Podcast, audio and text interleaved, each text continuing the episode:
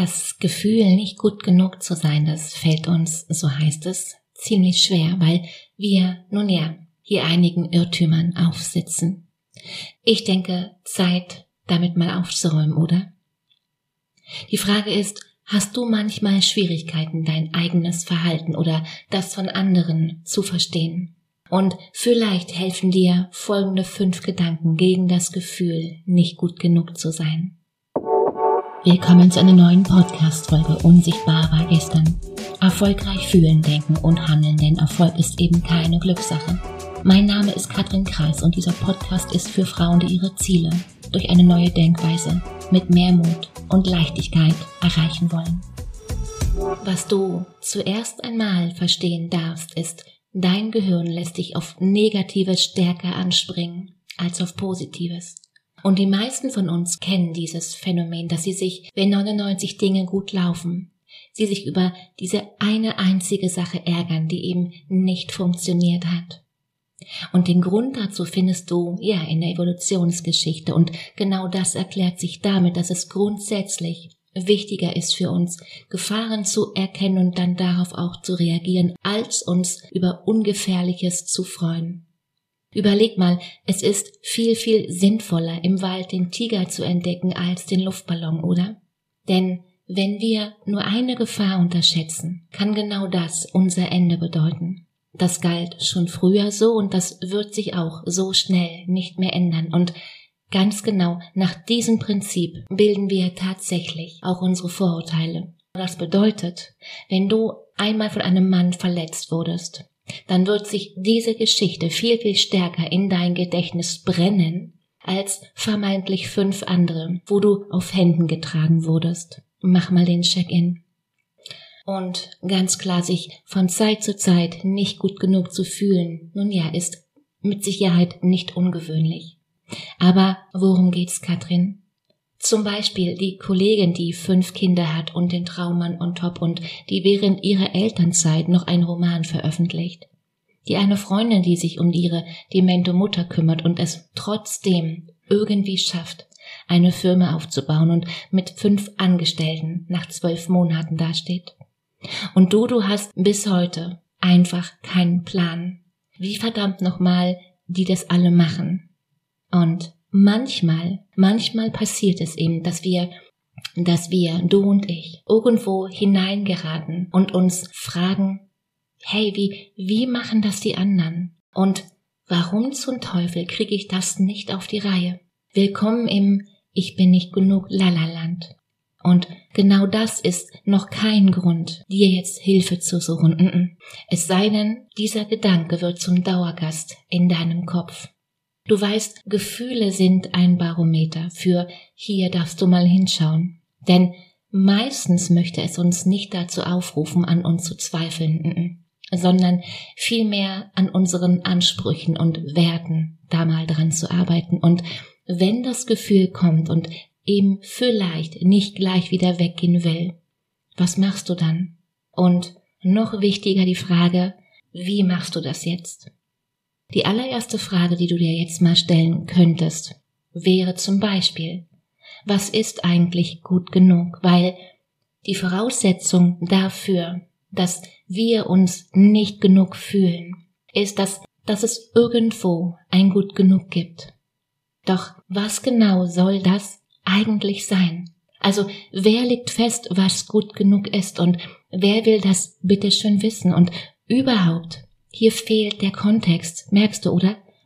Gut genug für, für, für was? Nachts um drei Autofahren, die, die beste Freundin der, der besten Freundin sein, für die Kunst Schokobrownies zu backen, fünf Kinder großzuziehen, zu anständigen, ehrlichen Menschen? Wo ist der Kontext? Und überleg mal, wer sagt denn, wenn die eine das gut kann, wieso meinst du von dieser Sache ausgehend, dass sie ihr gesamtes Leben voll im Griff hat? Weil vielleicht ist ja genau das die einzige Fähigkeit. Und sie wiederum schaut sehnsüchtig zur nächsten, was diese wiederum kann und so weiter und so fort, verstehst du? Viele unserer Erwartungen an, an uns selbst und die Vorstellung davon, wie wir sein sollten, ja, die schnappen wir irgendwo auf und meinen dann, weil, weil das immer schon so war und alle das so machen, macht man das so. Und genauso eben auch du und ich. Und die Frage ist doch, ist das wirklich wahr? Und wer sagt das? Und wer kontrolliert das dann? Und könnte es vielleicht nicht einfach, einfach sein? Eine monogame Beziehung, ein, ein gut organisierter Haushalt mit 35 Haus und Kind. Und wenn wir nach drei Jahren mit unserer Gründung noch immer keine Millionen verdienen, machen wir irgendwas falsch. Fühl da mal rein, also genau jetzt. Und wenn wir, du und ich, in unserer Freizeit nicht, nicht mindestens Sport machen, zwei Bücher die Woche lesen, ja dann, dann überleg mal, ob vielleicht ein Coaching jetzt helfen würde, dort, dort anzukommen, wo man soeben ankommen sollte. Und auch Frau, hm?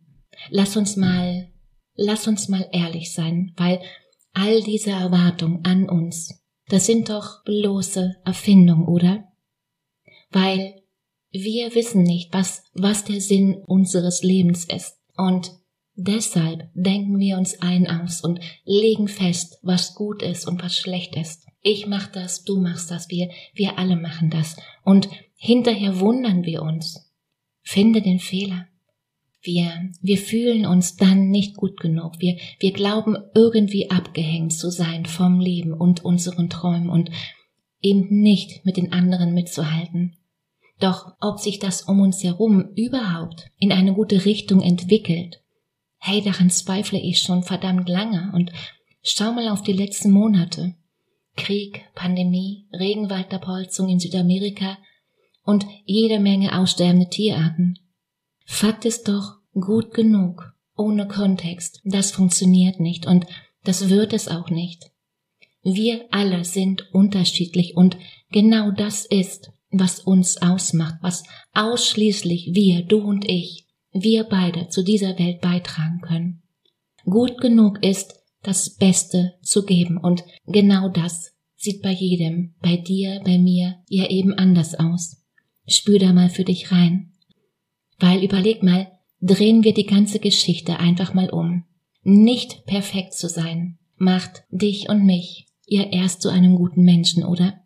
In den 50er Jahren entwickelte der Analyst Donald Winnicott die Theorie der Good Enough Mother. Und das bedeutet, dass Mütter, die Fehler machen, ja bessere Mütter sind als perfekte Mütter, weil sie ihren Kindern beibringen und auch vorleben, mit Fehlern umzugehen. Und jetzt nimm diesen Gedanken mal rüber in deine Realität, in deinen Alltag.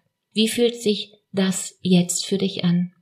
Wenn von nun an in Freundschaften, in Partnerschaften Fehler okay sind oder vielleicht sogar noch mehr, weil sie dich oder eben uns zum Mensch werden lassen, ganz schnell, weil, weil wir eben einfach so sind. So entlasten uns unsere Fehler und die der anderen Person eben, weil sie dabei helfen, die eigenen Fehler zu akzeptieren und ja eben auch zu verzeihen. Und auch darüber habe ich hier schon gesprochen. Also geh mal ein paar Folgen zurück. Hashtag Vergebung und Dankbarkeit. Fehler machen uns sympathisch und ja, vielleicht auch nahbar.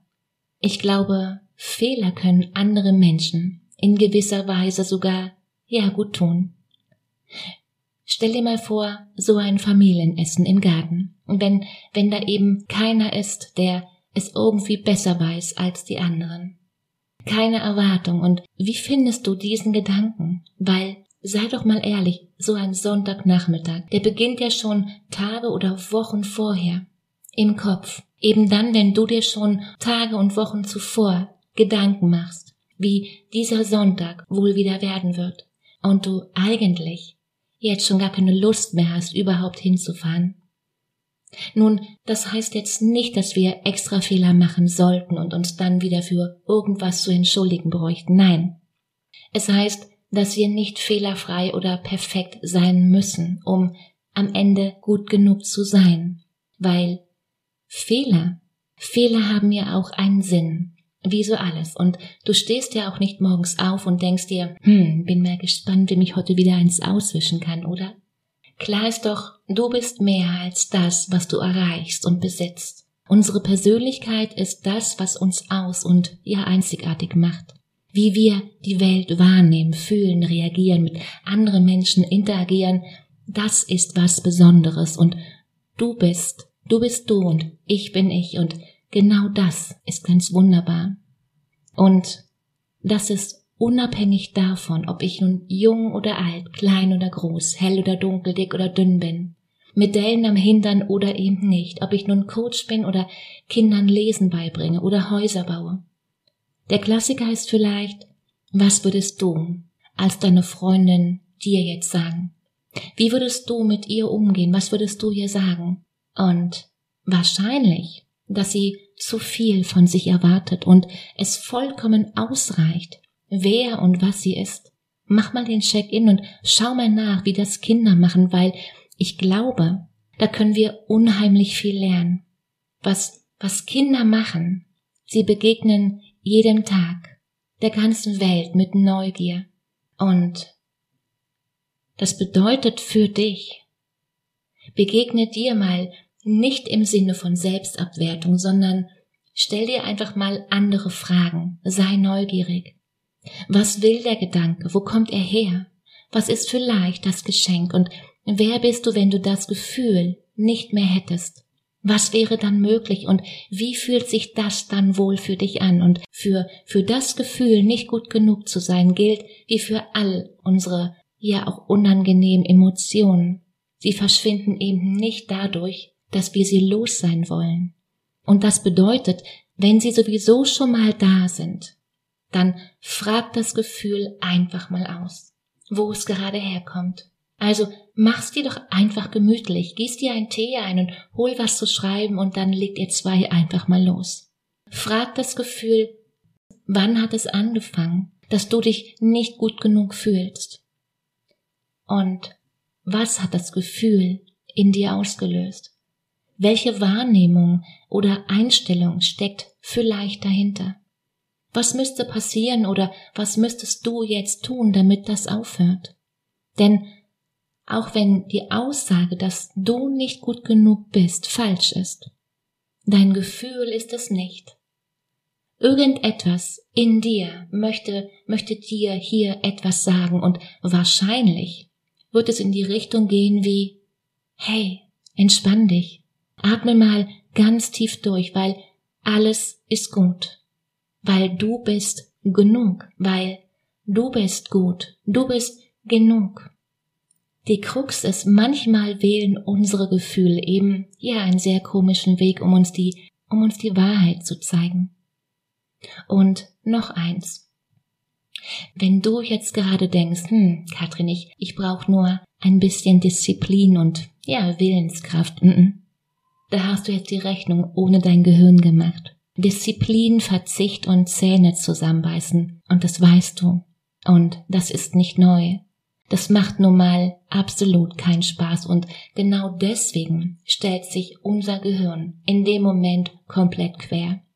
Heißt, vielleicht schaffst du das ein, zwei, dreimal, dir, dir deine Affirmation laut zu sagen, klar. Aber wenn dich das jedes Mal Kraft kostet dann kannst du jetzt schon mal überlegen, ob heute oder morgen.